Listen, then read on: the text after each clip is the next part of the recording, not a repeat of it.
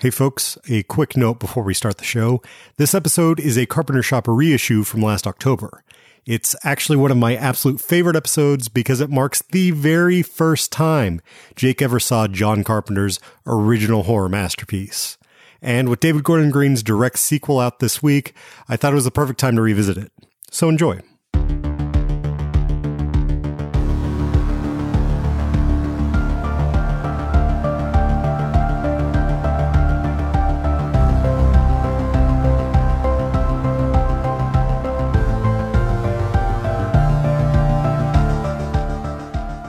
Welcome to another episode of The Carpenter Shop, a limited edition podcast presented by War Starts at Midnight.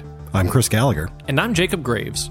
Once a month, we take a deep dive into director John Carpenter's colossal canon. Sometimes we discuss a film we already know and love. And other times, we discover a gem for the very first time. This week, we're killing two birds with one stone as we discuss a horror classic that I absolutely adore and that I just saw for the first time yesterday. Jake finally pays penance for his cinematic sins, and we review the movie that put John Carpenter's name on the map, his 1978 classic, Halloween.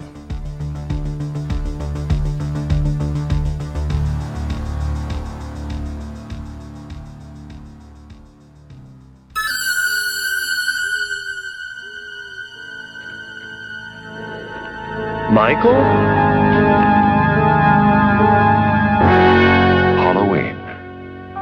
Spent eight years trying to reach him, and then another seven trying to keep him locked up because I realized that what was living behind that boy's eyes was purely and simply evil.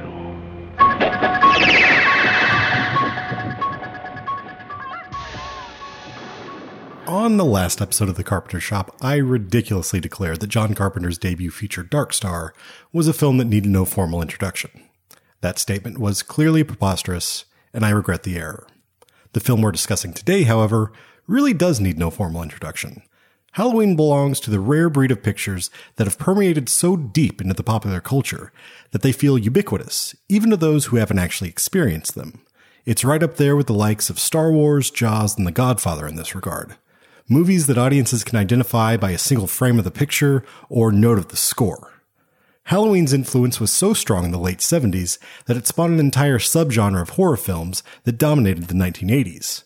Ironically, those big bloody slasher pictures seem to overlook the nuance that gave Carpenter's classic its true power. Instead of shoveling out loads of gratuitous sex and ultraviolence, the master of horror and his co-screenwriter Debra Hill create a keenly unsettling experience through narrative restraint. And with that, the horror generally lies in what the viewer is thinking, not what they're seeing. Jake, as a newcomer to this certified Carpenter classic, and yeah, I'll go ahead and call it here, it's a Carpenter classic, I'm curious what your experience was like. What were you expecting? What did you get? And how did the film's Halloween influenced influence your perception of the film? That's a lot of big questions. I, I, can go ahead and call it now that it's a certified Carpenter classic. Okay, good. Um, we're, we're, we're not going to fight too much then. No, no, no. It, it it was it was really great, and I really enjoyed it. Um, but I I've seen everything that it not everything. I've seen a lot of things that were influenced by this picture. So once you've seen everything around it, you can kind of guess what's going to show up. Yeah. So nothing really shocked me. Um, I I liked the how it wasn't a lot of jump scares, even though. Uh, so so do we just call him Michael Myers? Is that what we call him? So it's uh, it. There's Michael Myers and there's the shape. Michael Myers is the character. The shape is the sort of uh, figure, I guess. If that, I mean, I, I feel like if if you want to dissect them or or separate them, Michael Myers is the the guy who is um, driven by, um, you know, the, Michael Myers is what Loomis is hunting down, but the shape is kind of what uh, Jamie Lee Curtis's Laurie is seeing and running from the whole time. Does that make sense? Because it's almost he the shape is this character who is faster than ever possible. You know, someone mm-hmm. sees him, we cut away, we cut back, and he's gone. Um, yeah, sometimes the, in a single shot. The shape, uh, I'm jumping way ahead of where I wanted to be on this review. The shape seemed more like, uh, remember when she was in class and she looks out the window and she yeah. sees yeah. him. Uh, and the teacher is talking about fate and how fate is searching for these people. And um, clearly, this is the morality tale that all you know classic slashers are. Yeah. Uh, you do something wrong, they're going to come and get you. In this case, it's Michael Myers or the Shape.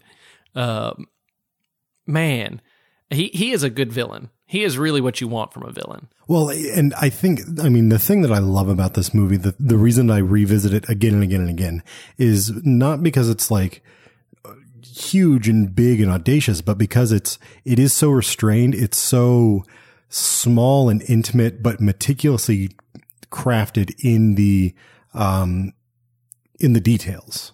So it's, you know, John Carpenter knows exactly, and I mean, he's also he's working with a budget of three hundred thousand dollars. So even even in nineteen seventy eight, not a whole lot of money. And I, I, think he puts every penny up on screen between Oh, yeah. between the Panavision, the Panaglide camera moving around, the way that he just he knows how to frame a shot. He knows how to. I think I think the way that uh, Carpenter uses composition throughout this is one of the like that in combination with his score is what makes this an unsettling experience. Yes, I, I thought overall, if I had to rank the strongest parts of this, number one is number one is the score. The score is better than the directing, but the directing is great. It's just it's one of it's maybe the best score of all time for achieving its goal, which is making you feel unsettled. And then the direction is just very very good for horror or great. I would I would probably call it great. Um, now, right under that is probably just the script and how it builds out um, Jamie Lee Curtis's character. Is it is it is she Laurie? She's name? Yeah. Laurie's character and Michael Myers, the backstory, just how everything is set up, how everything is established. I like that. Then way down at the bottom of the list is acting by anyone other than the two main leads. oh man, the acting is so bad. What about uh what is it, Paul on the phone? You never actually see Paul. But No, you don't. Even even even the acting of the voice acting of Paul is a little it's a little stilted. And you know, we're we're so far removed from the that time. I wonder if I wonder if he was going for something like I and maybe I shouldn't jump to just giving him the benefit of the doubt because, you know, we're, we're deep into this, you know, mining John Carpenter, but there is something, you know, about, I, well, I will, I actually, I will say this. I think Annie, the other babysitter friend, um, she's she's all right. I like her. I like I like the way because she's also sort of the um she's the snarky girl, she's the sarcastic one. And so I think I think she can get away with a little more versus the other girl, I think it's Linda. Um her and her boyfriend Bob are the ones that, you know, the uh later they're they're just wanting to have sex all around the house. Um they're pretty bad. They're they they did they actually just cast porno actors? No, this is not Last House on the Left. Okay, I was just wondering because they are not strong. They're totally my least favorite part of the movie. It's totally. Yeah. Ooh, she hits that word hard. Every time. She time. hits it. Yes. Every time. Oh man! And th- at first I was like, oh, I, I see what he's going for. She's like maybe a valley girl, but not in the valley because they're in Illinois. Oh, speaking of this town, are they? Where are all the parents? Who? Where are they that they need babysitters? Jake, it's a horror movie. And they're they're probably off all the parents are probably at the same at the same Like park. Halloween ball. yeah. I, I don't you know it's a horror movie. I don't care about the, those logistics. Let's let's I, I don't either. I just, I, it was just funny thinking about this town where it's like all the parents are gone away, all the teenagers are babysitting, and all the former child murderers are murdering. Uh, but I, I do think it is like very, I mean, I think it's very elegant the way that he places is, is Bobby, who's the, who, I can't, Tommy, the little kid, um, the way that he places his house across from the little girl's house so that Yes. there's this slight detachment, but then the voyeurism. And it also plays into like the way that he frames Michael Myers or the shape in the first half is so good because he's always very small in the frame.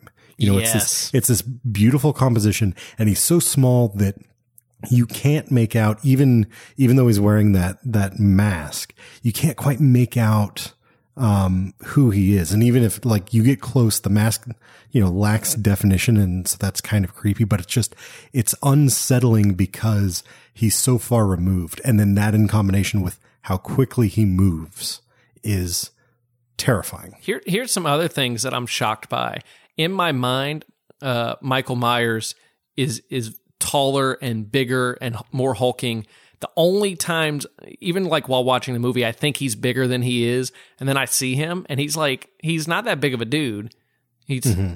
you know, not that tall. He's not that muscular. He's kind of skinny, and then he's shot from further away and you're like this big giant murderer is coming he's not that's yeah. direction that makes him this big looming figure even when he is not since we're talking about michael myers i wanted to bring up um, do you think he has some sort of sick twisted uh, very dark sense of humor to him at all the, the and the reason i ask is because or is he just like, I don't know, like the, the fact that he decides, okay, I need to go, like clearly he gets the jumpsuit from killing the mechanic. I get that. Mm-hmm. Um, but then he goes and robs the hardware store and steals a Halloween mask. Does he think that he's going to be inconspicuous because it's, it is Halloween night. So no one's going to be like, why is this creepy guy? I, I just assumed around? it was because as a kid he picked up that mask when he went to do the murdering. He he's he's uh to me, I thought he was like fate incarnate or something mm-hmm, like that. Mm-hmm. He he was from before and now he inhabits this this Michael Myers person. But uh but they they said something along those lines of fate outlives death or something like that. In, in, in, the is that in the classroom? In the classroom, yeah, they yeah, said yeah. something along those lines. So my impression was maybe he's seeking a mask because whatever is inhabiting him to do all these, whatever his demon is, uh, wants to have a mask. Uh, he finds one as a kid and and does some uh, slicing up, and then he he grows up and he also he's got to go get a mask. That's just that's just one hundred and one. But I, I love you know he stops by the hardware store, takes a couple masks, takes a couple knives, some rope, and he's off to do his killing. Um, but the no the way the way that he moves and the way I mean I think we should probably give credit to Nick Castle who is uh, plays the shape. So if you look in the credits, it's actually um, there's a credit for 23 year old Michael Myers, which mm-hmm. is uh, Tony Moran, who I don't know much about him. I don't know what else he's done. But then uh, Nick Castle, who we discussed some on the last episode, he was the beach ball alien in Dark Star. He's the shape here, and I I think the way that he he moves, he has a really nice sort of presence to him. You know, yes, he, I, he gives just enough personality. I, I do like that he gets to inhabit the zero and the 10 on the scale of intimidating villains. Mm-hmm. just one actor gets to bookend both of them.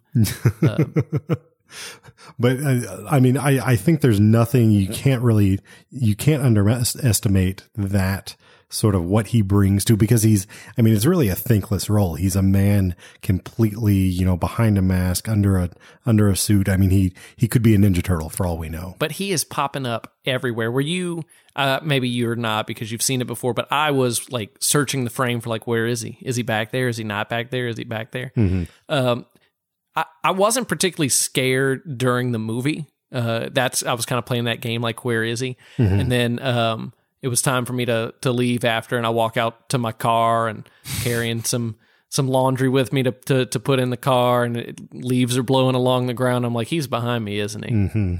Well, and and how brilliant is it that a lot of his stalking happens in broad daylight? Yeah, I know it's good. The other thing I like is that there is no supernatural element. He's just a I, I believe that there sort of is, but but on paper he's just a, a human who is a murderer who has escaped and is coming to kill people. Yeah. He's just there's the house isn't connected to hell. It's not Satan's baby. It's nothing crazy. Yeah, yeah, yeah, yeah.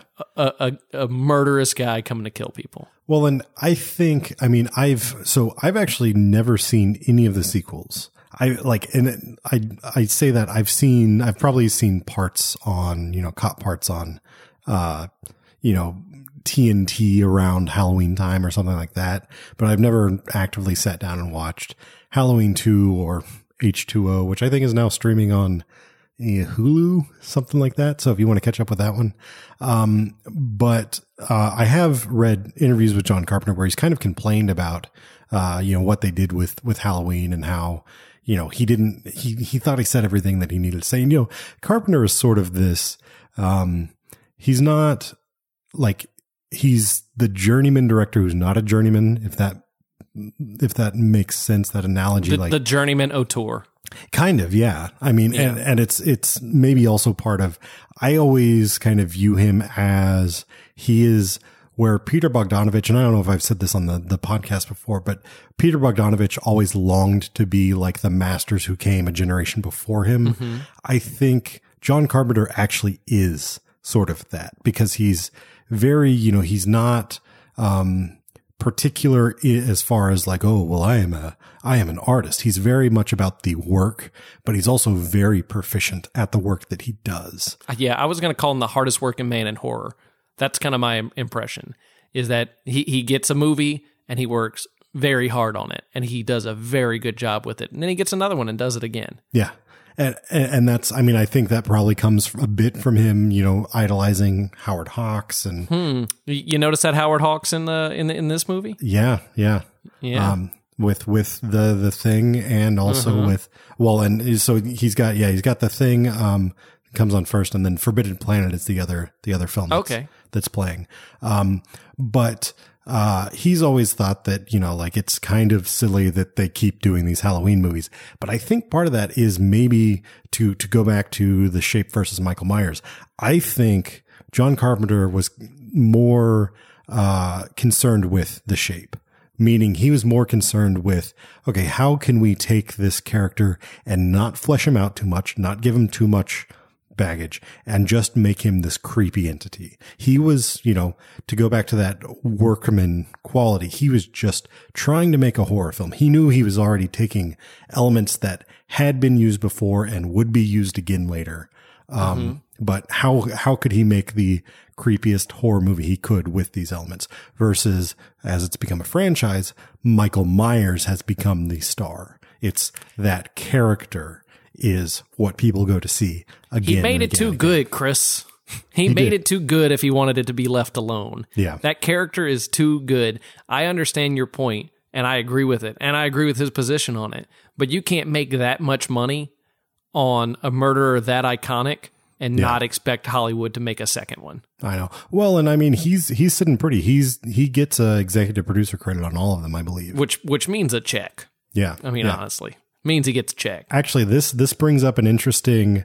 We haven't really talked on the podcast about the next iteration of Halloween that's coming up. I mean, there's a lot of news that has been coming up, uh, you know, week after week about this new uh, Halloween that's coming out next next fall. Do you know anything about this? I know Jamie Lee Curtis is going to be in it. So Jamie Lee Curtis is going to be in it. It is directed by David Gordon Green, um, who is a I think a director that we both love, even if he like goes some very odd places a lot of times. Has he ever done a horror? I don't think he has. But which I don't think is a requirement. I mean, he he understands tone and he understands like he understands the elements that make me think that he can do this. Here's the weird thing though. Written co-written by David Gordon Green and Danny McBride. Oh, uh, that guy has the same name as the the comedic actor. He is the same guy. I mean, he's Uh, and if you're familiar with with David Gordon Green's work, I mean, he's literally been in everything from the beginning since George Washington. Um, Really? Yeah, yeah. Um, but it, and and he's also like a pretty um. I he- obviously his comedy is what he's become known for, but he's a pretty heady dude. Like, um, I don't know, I don't know if that translates into a good script for Halloween or not. But Carpenter has said that uh, he actually gives it his blessing, and I believe he's actually doing the score for it. Interesting. Yeah, Man, this score was good. I, I knew the the ding ding ding ding uh, like I knew Yeah, that one. yeah. But I didn't realize how many of those other uh, little pieces of music were different. It's not Yeah. uh, just one. It's not like the Jaws theme the whole time. Well, and there's there's the little stings. There's the Um, Yes. and, and I think the thing that's so effective about this score is it's very minimal. I mean, Mm-hmm. like the so the the the part that you were just sort of seeing that ding ding ding ding. It's that piano piece, which is just repetitive and um, sort of starts, you know, getting your skin crawling, and then it's that synthy thing on top, and and then and then that repetitive, uh, like drum loop, Mm-hmm. and so it's it's just a couple of elements, but they come together so well, and it's like the piano gets under your skin, and the synth sets the mood. It's just like this is creepy, and the the drum track is just like unrelenting. And, Yeah. and he, he finds those combinations throughout to just make it really, really unsettling. Yeah, even the other pieces of music all carry some element from the main theme in with them, and and it just makes it really unsettling eh, in a really good way. Well, and they all kind of come together at the end in what he calls the 11 o'clock shuffle, which I guess is a term for like, uh, I, I don't know if he, he mentioned in the commentary, I think musicians or session, session musicians, something like that, where they kind of bring all of the elements together that they've been using as one final closing piece. Um, and, and so they all kind of culminate together. But yeah, I, you mentioned that there aren't really jump scares and I agree there generally aren't, but there is that element of he uses the stings super well in a way. And I guess it's a, it's, it's a manner of, it's a way that's not manipulative. It's a way that's not just like, oh, well, we scared you to scare you. You're like already, because you know Michael Myers is around. You know, most of the time you're you're already aware, so you just have that heightened sense, and then it's just like a when is he going to appear? And then when he I- I- does, Now, I feel like we don't need to run spoilers since I'm the last person to have ever not seen this movie. Uh, uh, uh, so, so am I allowed to talk about a, a certain room that Jamie Lee Curtis walks into or not? yeah, sure. Uh, that's about the only jump scare I, I would really consider a jump scare. Uh, but I like when I like that Michael Myers is like, I killed these people. Now let me arrange a haunted house for whoever comes in here. This guy's getting hung upside down, and I'm rigging it so he'll swing out and scare people. Like I really liked that. I liked his dedication to the theme. I mean, I don't I don't know if you can call it a jump scare when it's happening. I mean, if you're saying you hadn't, there wasn't, you wouldn't qualify anything else as one. And, and I mean, my other thing is I've seen it so many times. I don't really like, I still get tense in places, but I don't have that same sort of, um, like not knowing when anything's coming at all, I guess. Yeah, to use the the Walter Murch thing, your rubber band has been stretched. You know exactly. Yeah, you you know what the limits are on this movie, of what he'll do to scare you. Yeah. Even if you don't remember shot for shot, you know about like this. He he could pop up here. Let, he'll be way in the background. Yeah. Yeah. Um, I was watching it thinking like, is his face going to be just full frame as he jumps in at some point? He he's there. he always stays at a bit of a distance though. Yeah. yeah, even i he mean i think i think about the closest you get him is in that um uh when jamie lee curtis is in the closet which is maybe my favorite scene um just every piece of it is so well like just turning the screws very slowly and the way that that's another that's another example of the way that he moves is just sort of perfect at being big and creepy and unpredictable it's one of those scenes that I think of every once in a while and get a chill up my back. I, I like how much damage Michael Myers can take and Mm-hmm. keep going. It it's so good. That's and that's the one element of like he's got to have some supernatural nature to him a bit. What I, I I just think of it as you know you're fated to die or you're not fated to die as far as the Michael Myers thing goes, and and he's gonna you can't outrun him, you can't beat him if uh, and and Jamie Lee Curtis did, but or uh, Laurie did, but she's not. She hadn't done anything wrong to deserve it. Oh, that's okay. So that's interesting that you bring this up. Let's get into that a little bit. So there has been, you know, for the past almost 40 years, this discussion of, uh, the morality of the slasher picture and the way that, um, a lot of times they're, they're seen as sort of very conservative, uh, because most of the time it is the good girl is the only one that gets away and the promiscuous girl who's off having sex those are the ones that get what they deserve. Yes, I, and I just want to make clear I wasn't saying she deserved it or didn't deserve it, but in the in the the mythos of the slasher film, Right. It's always the the you know the the innocent virgin who gets away, Yeah. yeah. uh, and anyone who's promiscuous at all finds finds a knife or whatever uh, weapon it is that that particular person uses. Right. No, it's, it's definitely become a part of the genre. Uh, the reason I, I wanted to bring it up is because Carpenter actually kind of hates that read. Like, and it, that goes back to, yeah, that goes back to his like, no, don't, don't overanalyze me. Don't, um, he, you know, in his mind, it's not that they're getting their comeuppance because they're having sex. It's that, well, because they're, uh, they're more obsessed with, uh, you know, they've got sex on the mind and so they're preoccupied so that they are not aware of their surroundings and they're not Oh, aware of Th- They're seeking out quiet, private places to do what they do. And Yeah. uh, and so they are more susceptible. They're not focused on what's going on, so they're more susceptible. their their mind is on like oh i really I, it's halloween night and we can i really want to get some we can and and so that's their main driving focus whereas laurie is sort of she's aware of her surroundings and that's why she's the one who is sensing the shape at every turn. Hmm um and i i think that's a like i mean it certainly you can counterpoint that. Um but i i think that's a genuine um that that seems like a genuine response from from Carpenter that I you know I accept as I, I, I can accept whole. that too, but I want to hear from the writer as well. Well, it, it was it was written by him and then co-written by Debra Hill, um, who Okay. also produced it.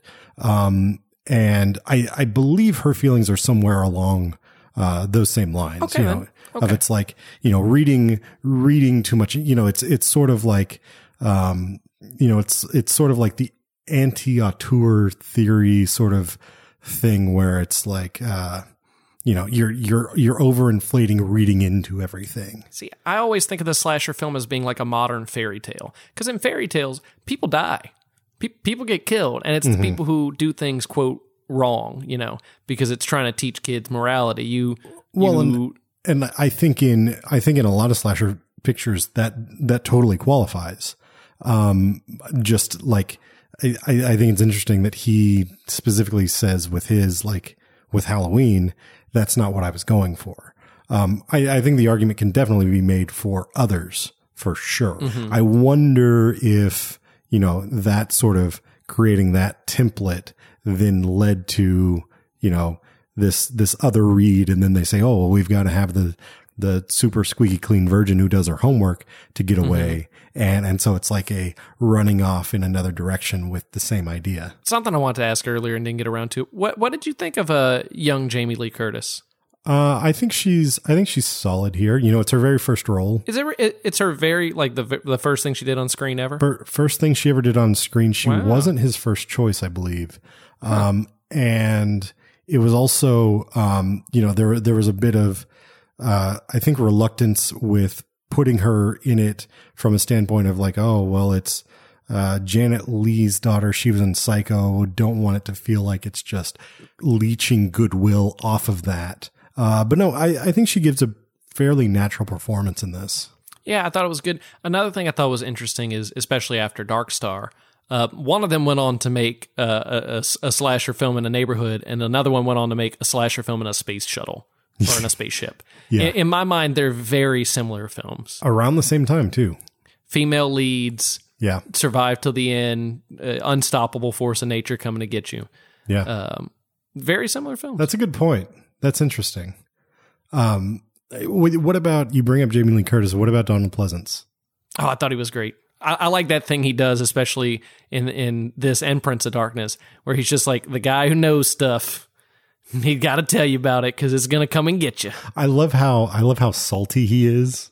Like, like he's he's definitely not the type of guy that you would you would want to be hanging with, like at the bar. He's definitely not the type of guy that you want to accidentally piss off. Um, like I love. Maybe he's not killing people. He stared at a wall for 18 years. He's killing people right now. He's okay. so he's so salty. I love when he when he's yelling at the kids who are going up to the house. Yeah. uh, but but he you know he gets a little a little bit campy but i think it works i think Oh, ultimately ultimately like he he makes it work so well um which actually let, let's transition to a little since we do have this new next year uh iteration of halloween coming out uh, from David Gordon Green and Danny McBride.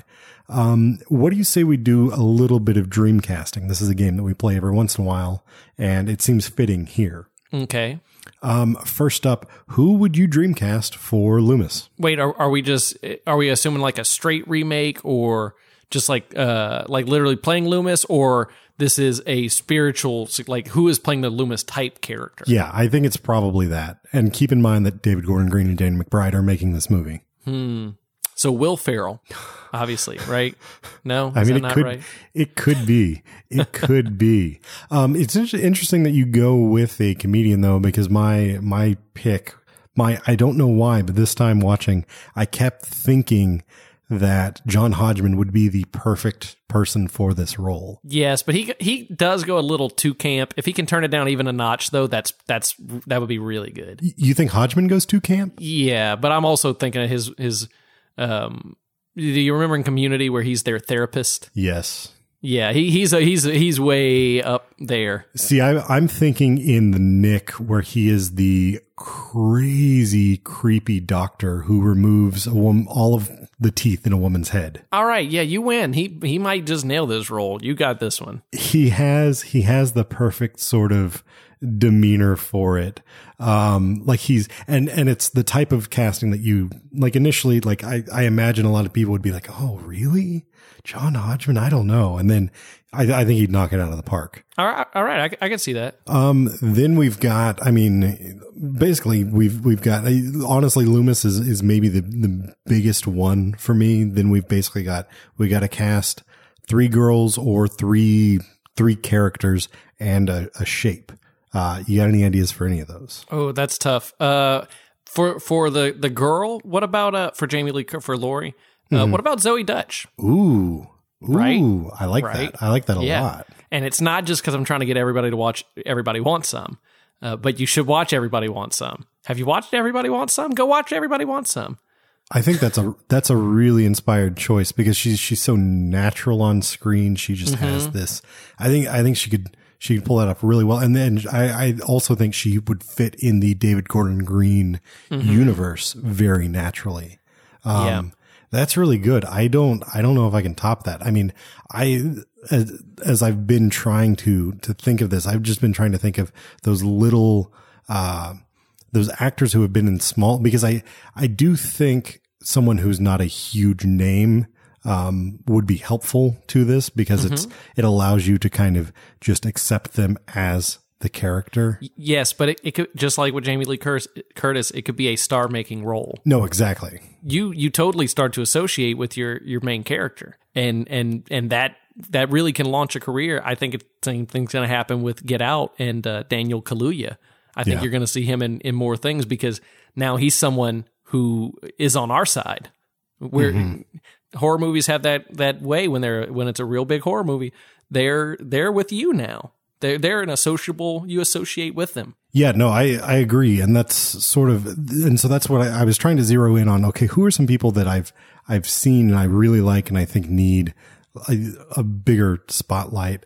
Um, the, the, the next one that came up, came to mind, I think is probably, honestly, she's probably too well known at this point, but you know how much I love putting, uh, Greta Gerwig in roles. I think she would be great here as Linda, the the one who ends up uh, with with his boy with her boyfriend Bob um, in you know up, upstairs. Um, I think I think she would bring something funny and quirky to it. Look, you know, I'll watch Greta Gerwig act the phone book. Yeah. and it's probably the type of project she would take. No, I, I mean it's it's it, there's there's a precedent for it. I mean she uh, she was in um, House of the Devil. Uh, Uh, no, I, I meant probably- she might act the phone book. that- she might no, actually take she that. would. She would do a one. She she would do a one man show with a phone book. Yeah. Um. And then and the other one that I I thought of was Did you watch Togetherness, the Duplass brothers show? No, I did not. It was really good. And there was uh there was this actress who was in. She was only in like two or three episodes. Her name is uh Emily. Althaus, I believe. She played Natalie. She was this kind of character that Mark Duplass's character um, ran into at a vulnerable time, and she just she had this great presence on screen. Um, and I haven't seen her in anything else, but uh, I I I like constantly like I, I think about why is she not a bigger star? Probably once a month. Um, I think she'd be great in this as Annie, as the the sort of sarcastic uh, girl who's babysitting across the street. Okay, yeah, I, I could see that. Uh, it, it's just hard. It's hard to cast that.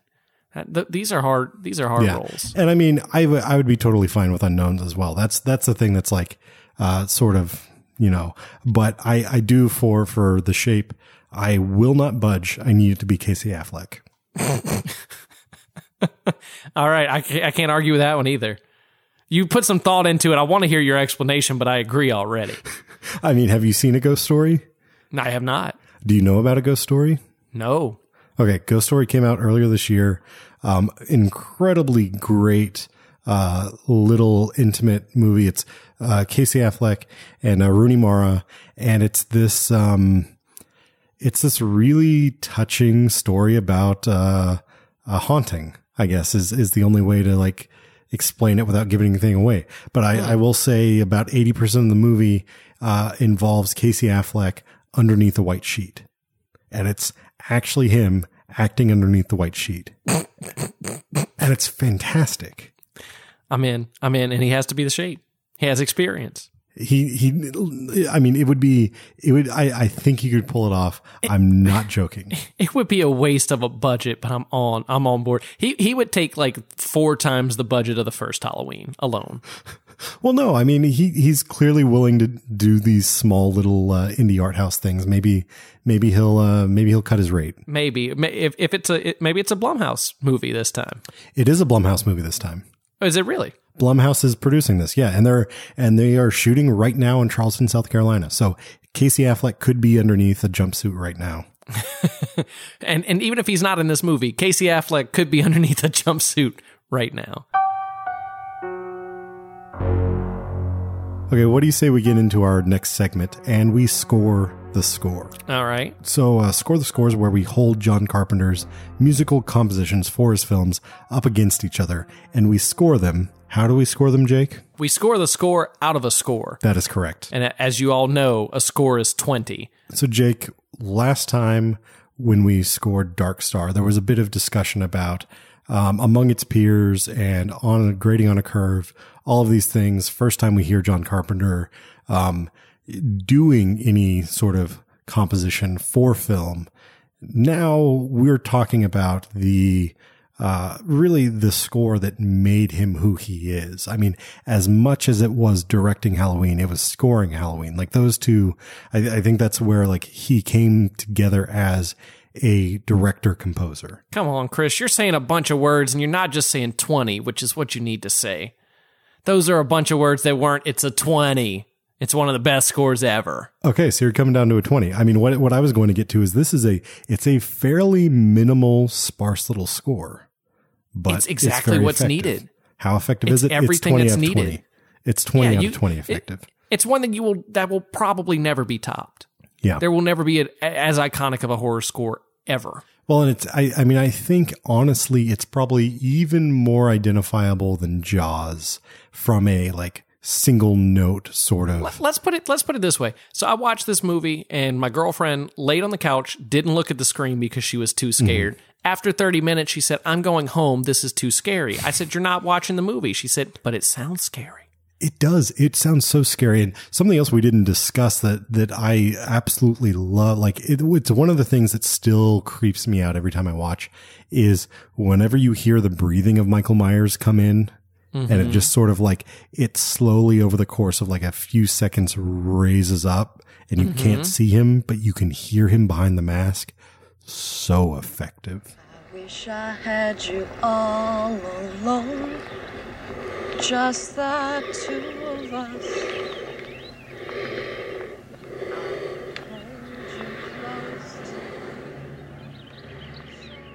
It's so effective. and and even uh, the the little ending montage of all the locations we've seen, and you just hear him breathing. Mm, is good. Is really good. Yeah, so it's a twenty. It, it's hard.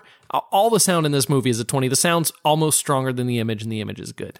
Okay, so you are you are gung ho for this movie as far as uh, the score. So let me ask you. Let's get into Clash of the Carpenter, where each time we put up uh, a character from a John Carpenter film up against a character from the film we're reviewing, and it's sort of a last man standing sort of tournament. So uh, we began with the thing. So R.J. MacReady naturally was our man.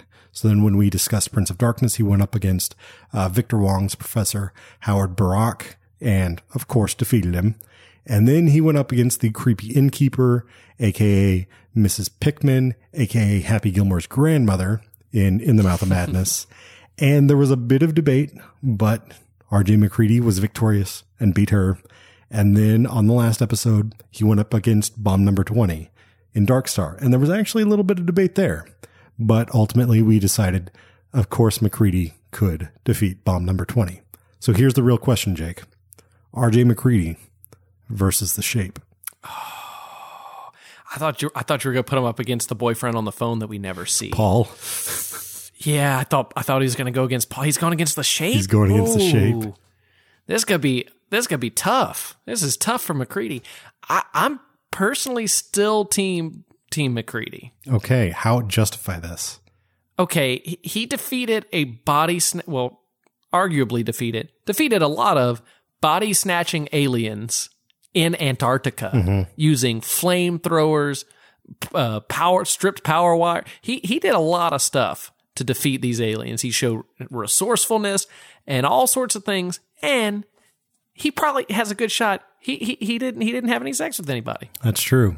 That's true. so so he's not he's not distracted. He's focused fully on he's fully focused on defeating this thing.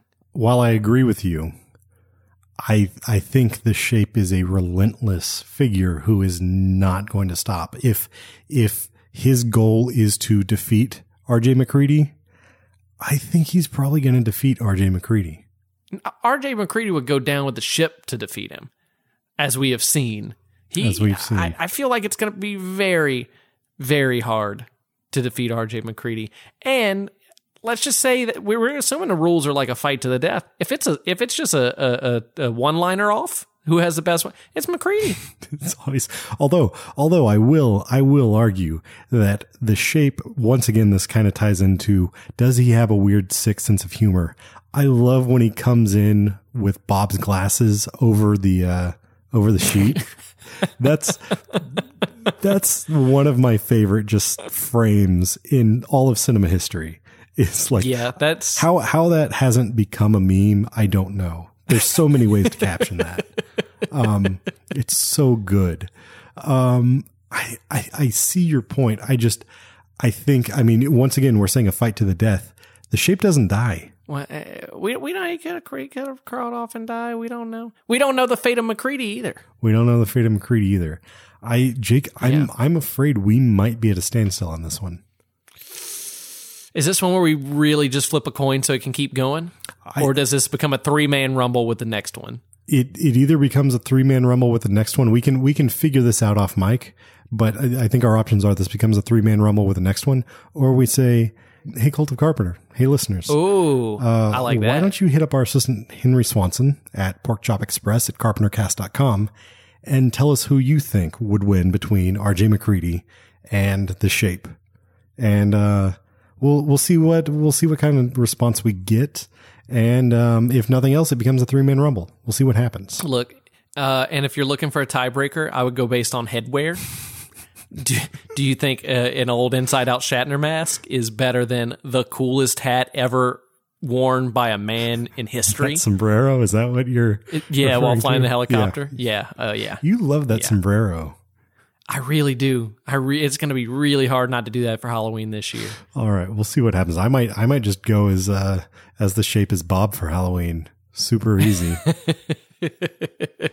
All right. Well, this actually brings us to perhaps the easiest, the easiest segment here, the Cult of Carpenter.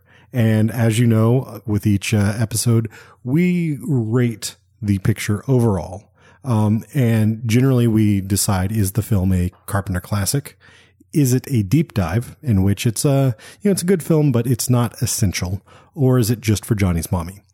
Although, because we are discussing Halloween, I have altered the options. Jake, would you like to read the options? Uh, it is either a Carpenter classic, a Carpenter classic, or a Carpenter classic. Well, I, f- I feel like that's a lot of options. it's a lot of options. I'm going to pick the middle one and go with a Carpenter classic. I, I, I'm I'm going with a third Carpenter classic, but I, I I will ask this. This is a better question for you. Is this his best film? His best and my favorite. I don't know if those are the same thing. Um, I'm going to say no. I'm going to say this is a very good film, and it is uh, his best film to date as of 1978. Um, I think you know. I, I I think he has he honed his skills beyond this though, and I do too. It was it was definitely a jumping off point for him more than anything. Like it is a it is a monumental achievement, particularly for you know he this movie was made with like not even a third of a million dollars. Um, yeah. That's you can't understate that. And Or uh, as we would call it, ten Dark Stars. Ten Dark Stars. That's correct.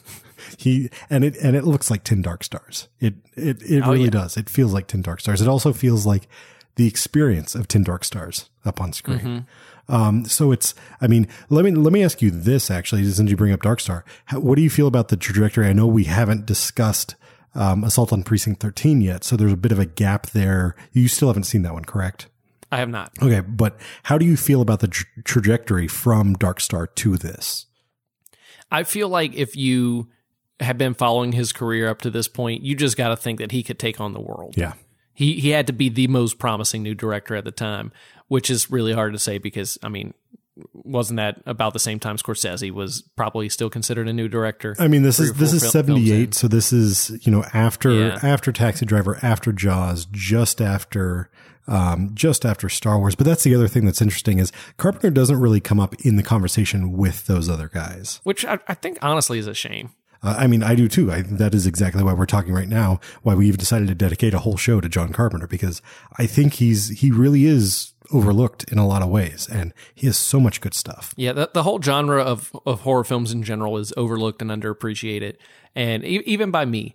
Uh, but but the master of horror is one who we should at least make some time to sit down and say, you know, these great films were made by a great auteur who who did a lot of great work. Well, and, and this is obviously where he kind of cut his chops, got that name, deserves that name. And yeah, uh, Halloween, if somehow you are like Jake and haven't seen this yet, um, you have to see it. And I mean, there's no reason not to see it on the big screen at this point. Well, Chris, if they're going to sneak a beer into the big screen when they do finally see it for the first time, what do you suggest?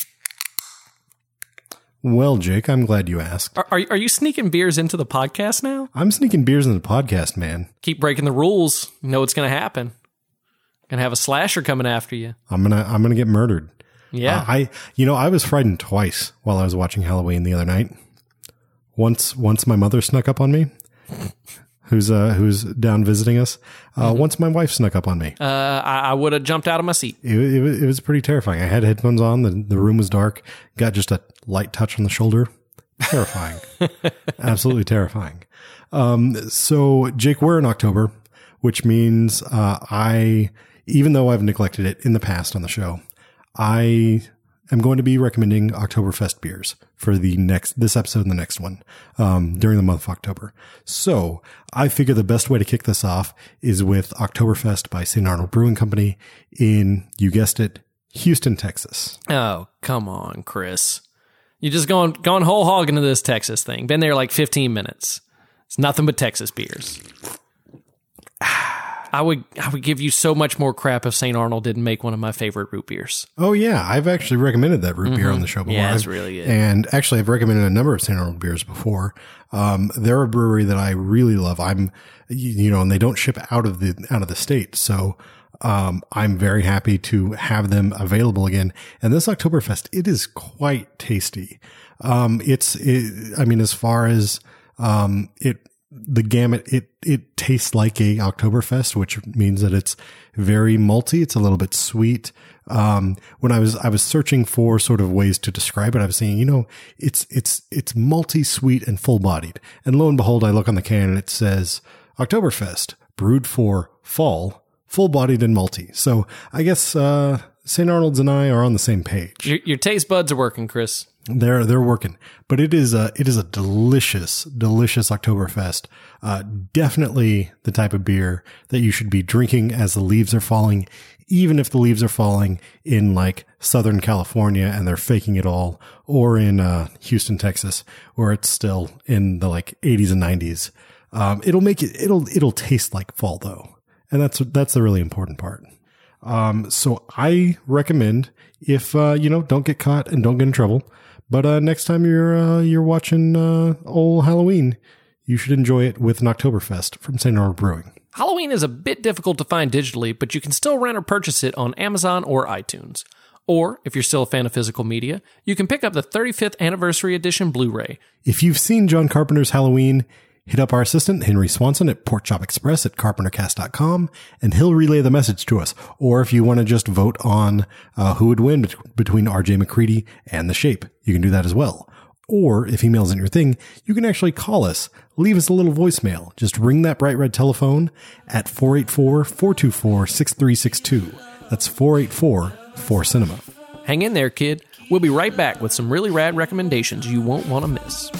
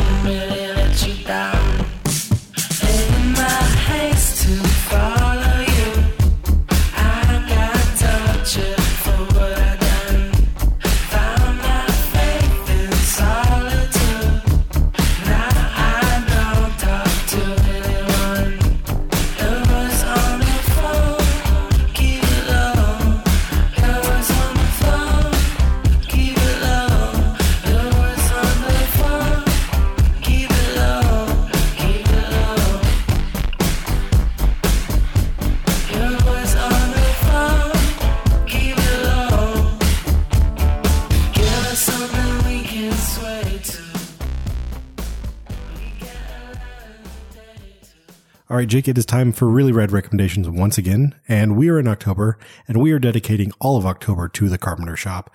So I hope you are bringing something kind of creepy to recommend this time. Yes, I am recommending something creepy, Chris. Um, I wanted to go with. I don't see a ton of horror movies, uh, especially new ones, uh, just because I think haunted house movies are kind of dumb. And ninety five percent of new horror movies are haunted house movies. But I did catch David Robert Mitchell's "It Follows" um, from back in 2014, and I was really, really happy with it. And seeing Halloween made me realize how "It Follows" it's just Halloween without a murderer. Yeah, kind of. Yeah. Kind, kind of. I, I can see that line.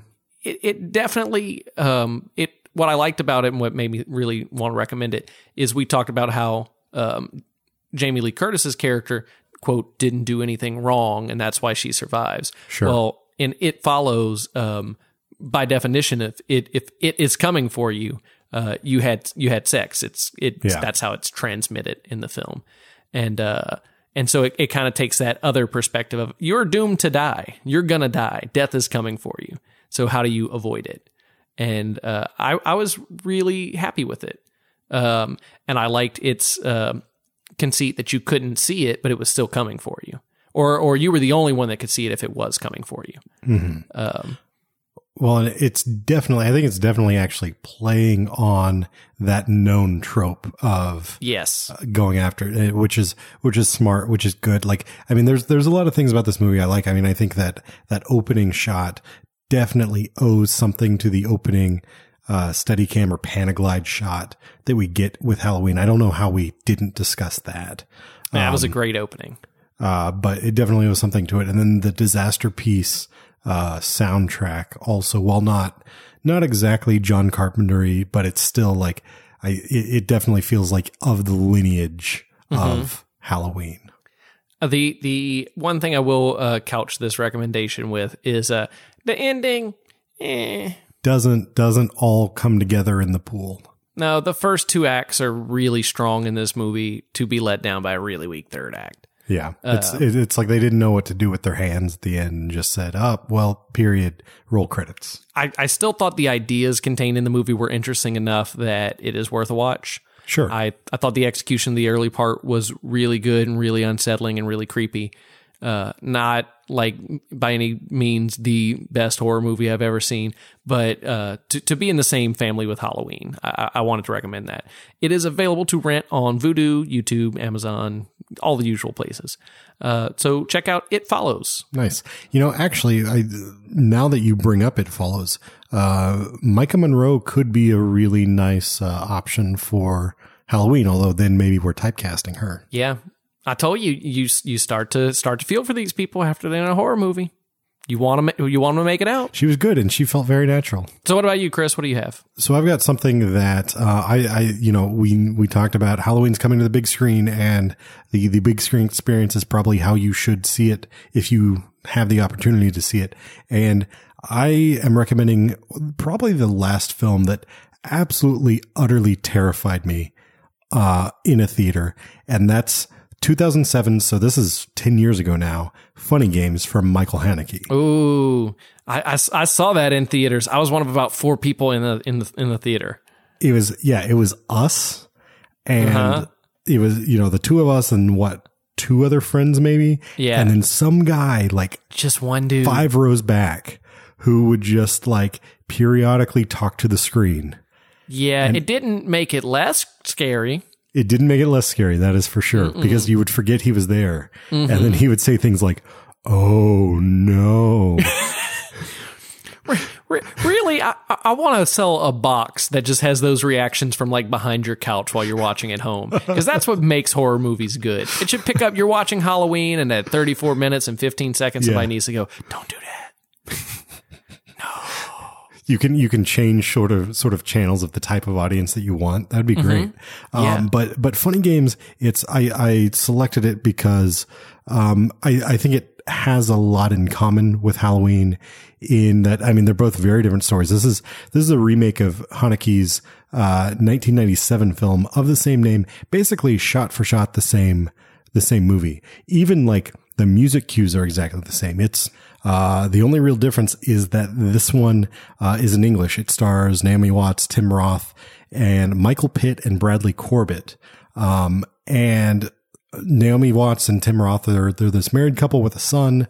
Uh, they're off visiting their nice little cottage home, their summer home, and they get a, a knock at the door by these two uh, you know well dressed strangers who are just looking for some eggs and things just slowly, progressively get scarier and creepier and creepier. And it's all about ratcheting up the tension without being too explicit. Like so much is about reading between the lines and not necessarily what's said, but what's implied. So that's, you know, I, I was talking in my intro about how Halloween, a lot of it's about what's going on in your head. There's so much with funny games.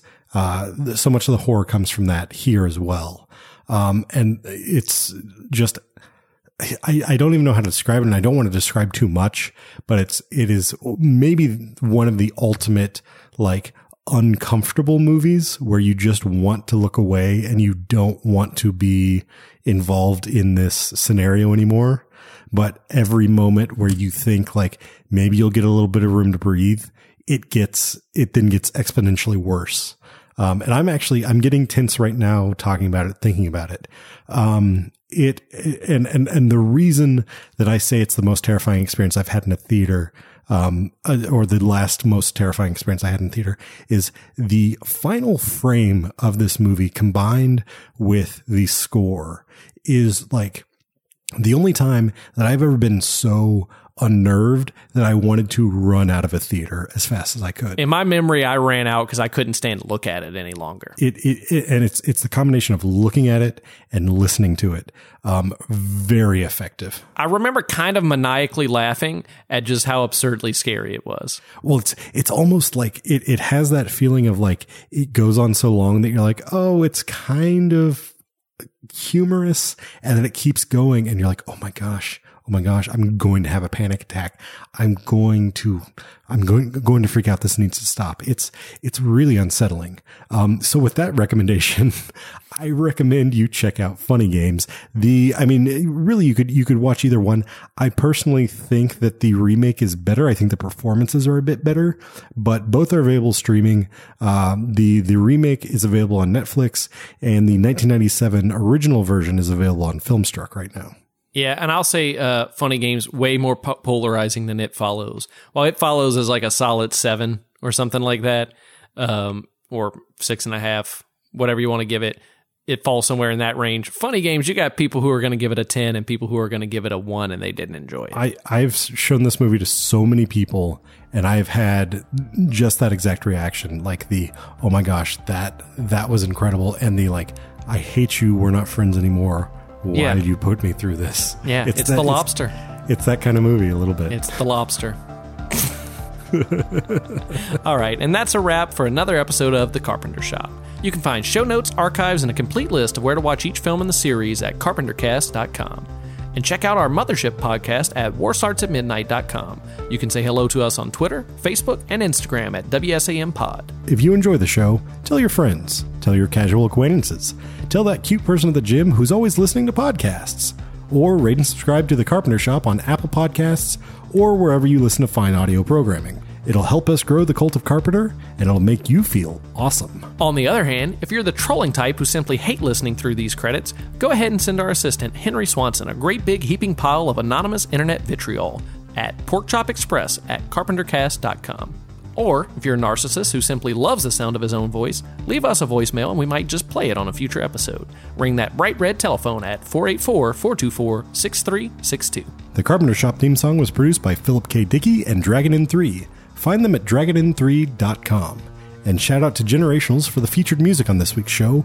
Find more at generationals.com. Keep an eye out for our episode on David Gordon Green's Halloween, the brand new direct sequel to John Carpenter's Halloween that's totally unrelated to Rob Zombie's Halloween. We've also got a review of John Carpenter's Ghosts of Mars coming out soon. You can catch John Carpenter's space westerns starring Natasha Henstridge, Ice Cube, and Jason Statham streaming right now on Starz. I suggest you do, and then join us for our discussion. Thanks for listening, folks. Sleep tight, kids.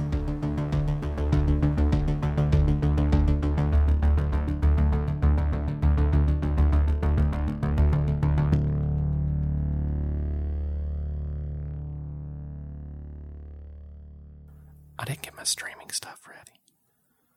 Give me a second. Okay. It'll only be a second. Okay. I think you just gotta buy it. I don't think you can instantly stream. Are we making an ASMR podcast? Click your mouse onto the It Follows IMDb page.